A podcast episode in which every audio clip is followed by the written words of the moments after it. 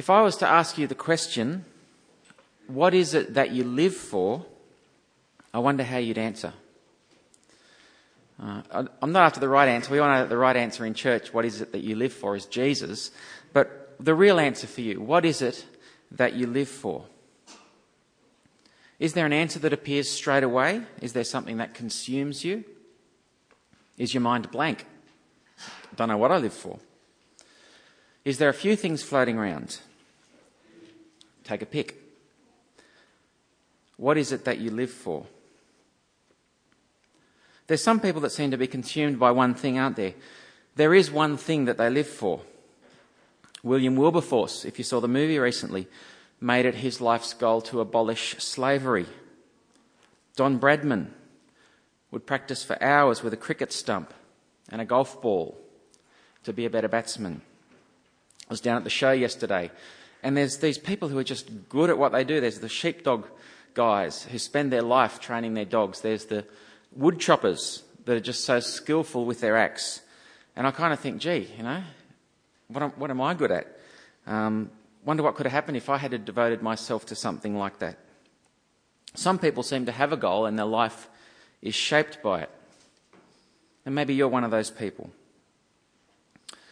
Um, if you took a sh- snapshot at my life at any one time and looked what motivated me, I reckon you could end up with, with lots of things. This week it might be something to do with church that I'm excited about. Next week it might be something as mundane as getting the car registered. After that, I might be excited about a sermon that I'm working on. The next week it might be the tax return that I'm frustrated about.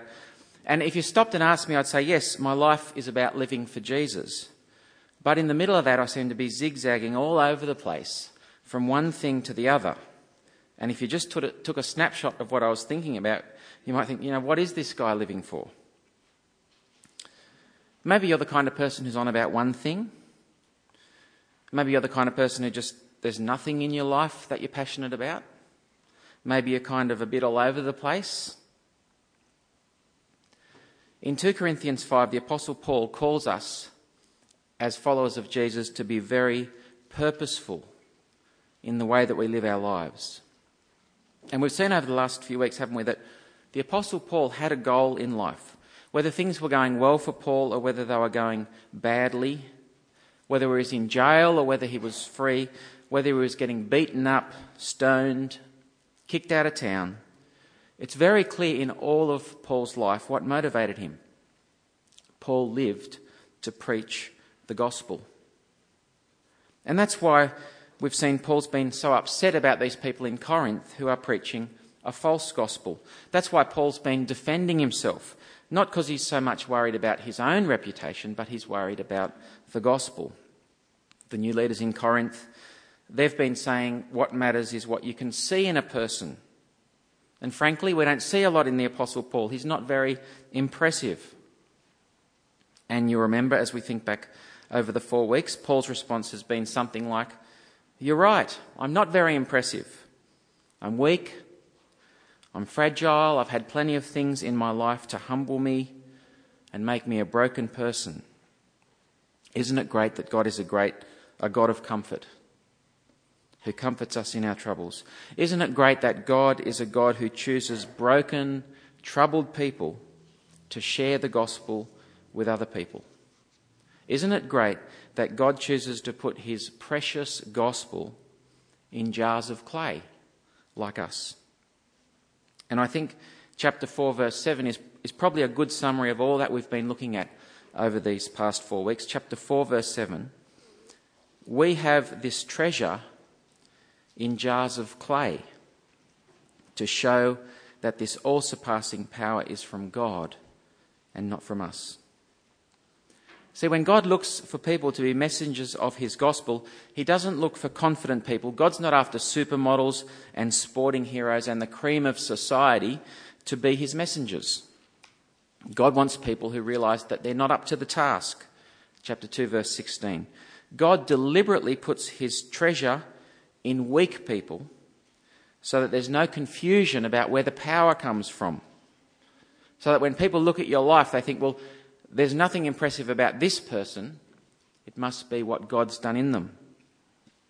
Now, that's what the Corinthians need to tell these new whiz bang gospel preachers who've arrived in Corinth. And we find out that's why Paul's writing here. So have a look with me at today's passage, chapter 5 and verse 12.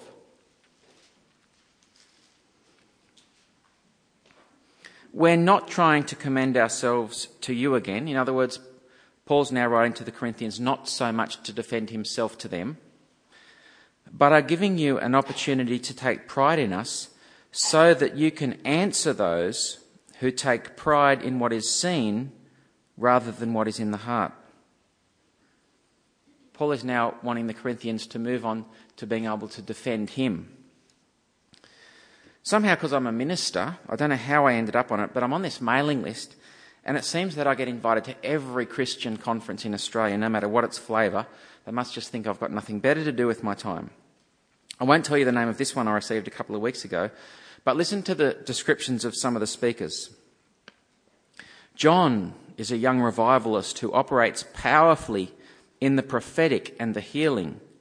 Signs and wonders follow him wherever he goes. Kira operates in a strong prophetic anointing and moves in power evangelism, which releases God's glory and power. God has placed a mandate on her life to walk in miracles healings, signs, and wonders. Stephen is an inspirational speaker. He's ministered around Australia and internationally. The miraculous happens frequently during times of prayer. Sounds impressive, doesn't it? Doesn't really sound like 2 Corinthians, does it? Strength in weakness. I mean, it's easy to point the finger at other people, though. What about us? Here at DPC, when we're looking for, say, a new minister or a Bible study leader, what are we going to look for? It would be very easy to look for someone who's confident, wouldn't it? Gifted speaker, perhaps with entertaining sermons, lots of good illustrations. Is that what matters? Chapter 2:12. We're not trying to commend us chapter 4:12, sorry. Chapter 5:12. We're not trying to commend ourselves to you again, but are giving you an opportunity to take pride in us so that you can answer those who take pride in what is seen rather than what is in the heart. See, what matters is not what you can see, a person's giftedness on the outside. What matters is what is in their heart.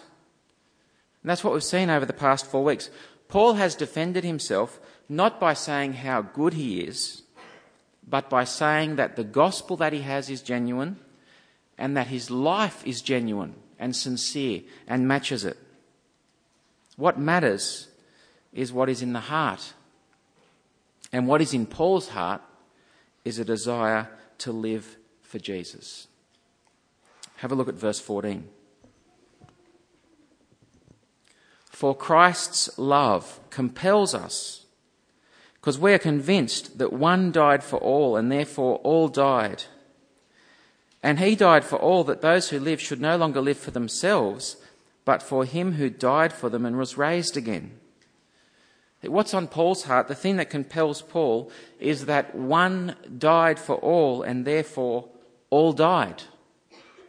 The one, of course, is Jesus, who died for all. The all is us when Jesus died, he achieved something that benefits us all. You know, when someone in, on your soccer team scores a goal, the whole team benefits from it, don't they? Uh, when someone brings a cake along to your Bible study group, the whole group benefits from their work, even though they had nothing to do with it. Jesus has done something in his death that we can kind of all benefit from. What is it that he did that spills over to us? Well, Paul tells us down in verse 21 God made him who had no sin to be sin for us. See, what Jesus has done for us is that he has taken our sin on himself. You might have heard this before, but imagine this book is your sin. It's too small. That's more like it. That's more like my book. Imagine this book is your sin. Everything that you've done wrong. It's, a, it's, it's like a barrier between you and God. It's in the way. That's what God sees when He looks down on you, your sin. We're not God's friends. We need to be reconciled to God. We need to be brought back to God, but we've got this sin that is just in us, on us. But we can't fix it up, can we? We deserve God's punishment. We deserve to face judgment for what we've done in the body. Back last week in verse 10, it says, We must all appear before the judgment seat of Christ, that each one may receive what is due to him for the things done while in the body, whether good or bad. There it is, the stuff we deserve judgment for. And Jesus had no sin, he was perfect. And verse, 12, verse 21 says, God made him who had no sin to be sin for us. That's the great swap that happened on the cross. Our sin was placed on Jesus like this, so that in him we might become the righteousness of God. No sin. That's what verse 19 is about. God was reconciling the world to himself in Christ, not counting men's sins against them. See, rather than count our sins against us, rather than tally up our sins to us, our sins were counted to Jesus when he died on the cross in our place. Now, if you're here this morning and you're not yet a follower of Jesus, just let that sink in. That is the best news you could hear. Without Jesus, things are not okay between you and God. Things are a mess. You deserve God's judgment. But because Jesus died for sinners and because God is on about bringing people back to Him, God offers for you to be reconciled to Him. Reconciliation is a great thing. Reconciliation means to have things fixed up so that people can be friends again. I mean, reconciliation between cultures that are at war is a wonderful thing, isn't it? If it can be achieved.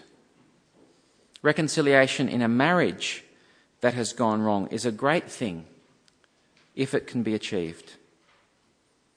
But the best reconciliation of all is the reconciliation between us and God. And that's what God offers us. God offers to make us a new creation, verse 17. If anyone is in Christ, he's a new creation. The old has gone, the new has come. If you're here this morning and you're not a Christian, God is calling you back to Him.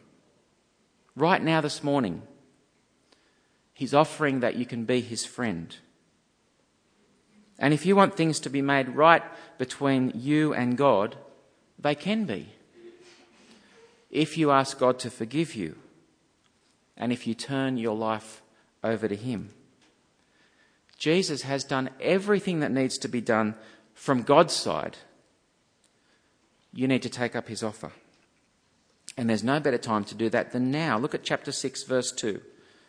God says, In the time of my favour, I heard you.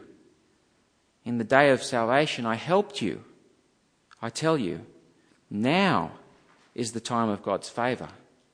Now is the day of salvation. It's right there. Now, that's what happened to the Apostle Paul.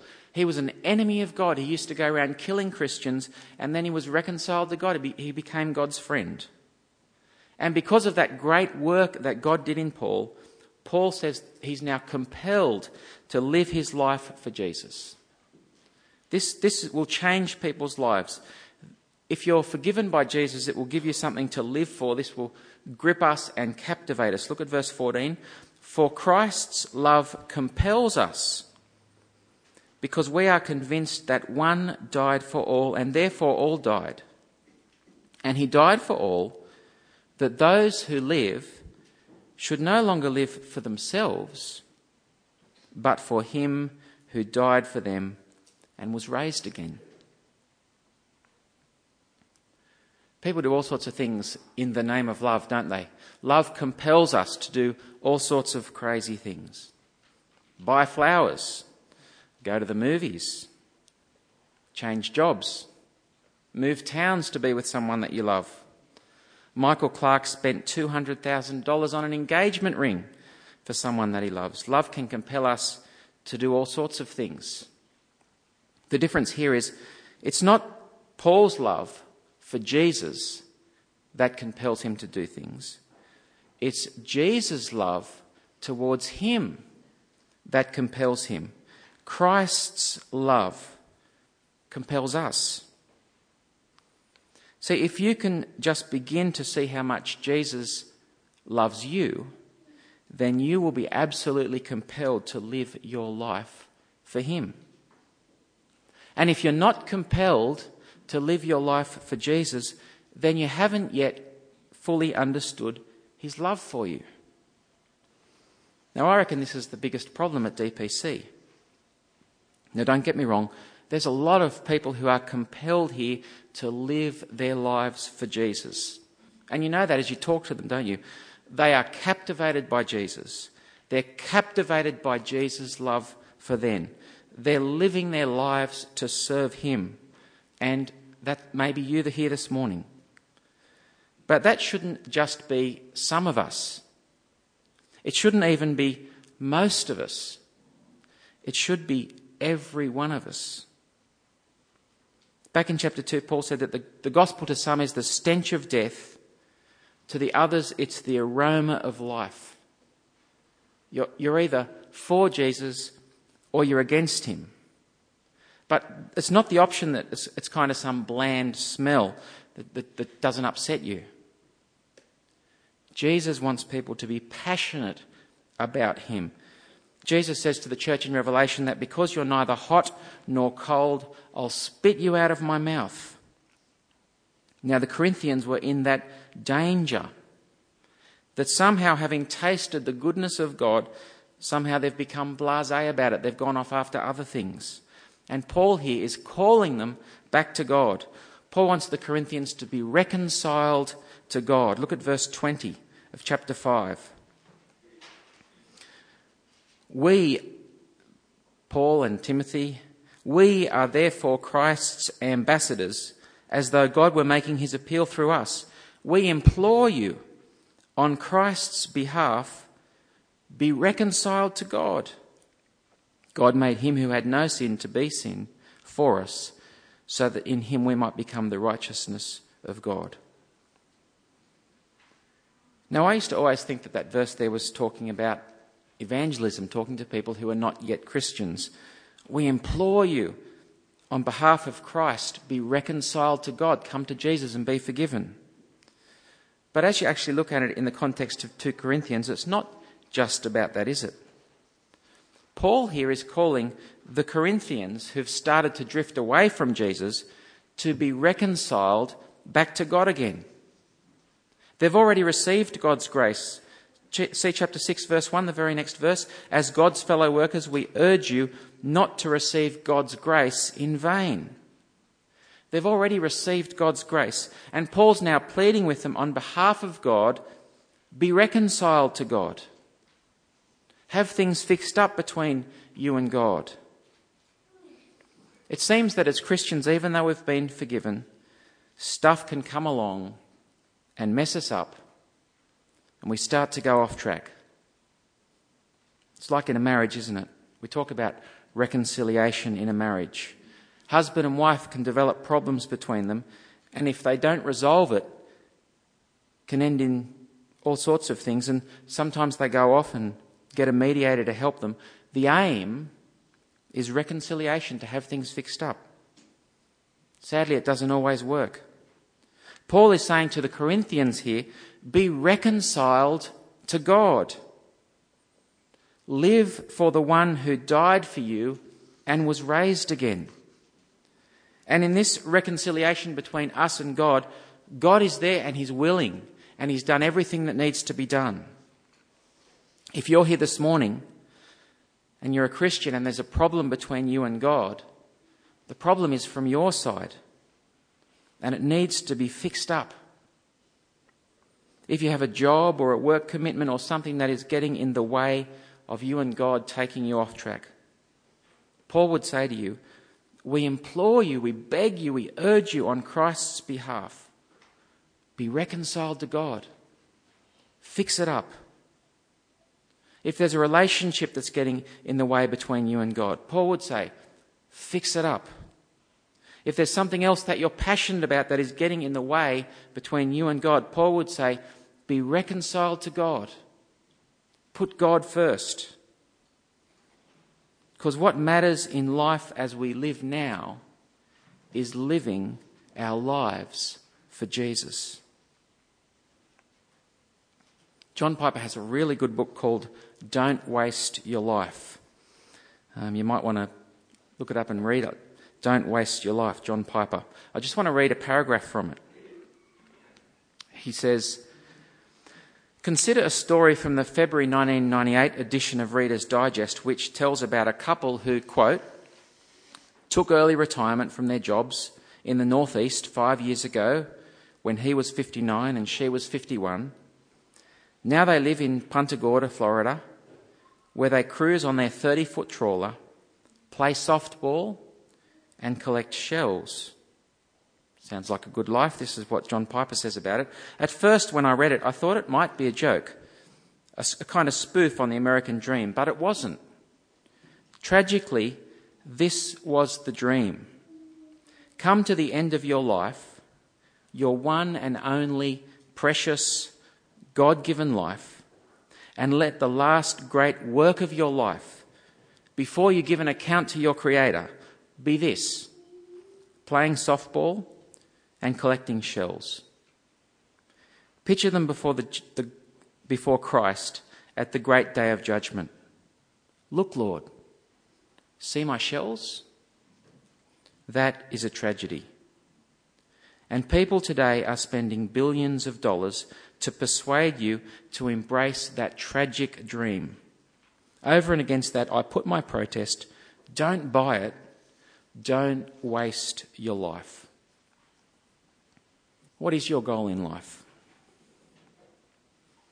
What is it that you are devoted to?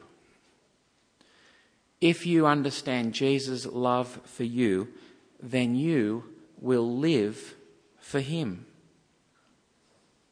And if you're not living your life for Jesus, if there's a problem between you and God, you need to be reconciled to God. You need to have it fixed up. Following Jesus is not about what is the minimum that I can do to follow Jesus? What is the minimum that I can do to keep him happy? Jesus says that it's we give up everything. We deny ourselves and we live for Him. So don't settle for some half hearted, wishy washy, lukewarm, fake Christian life. The life compelled by the love of Jesus is the best life. It might look strange, might look like we're out of our minds now, but when Jesus returns, he says the life lived for him will be the life that you will not regret. For Christ's love compels us because we are convinced that one died for all, and therefore all died, and he died for all that those who live should no longer live for themselves, but for him who died for them and was raised again. Are you going to live your life for him who died for you? and was raised again? Let's pray. Father God, thank you for your love for us. Thank you for Jesus' love for us. That is more than we can understand. And Father, we pray that we might know that love, know the width and the depth and the height and the breadth of it. We pray that we might know this love that is beyond understanding. And Father, when you bring us to see how much Jesus has loved us, we pray that we might live our lives for Him. Amen.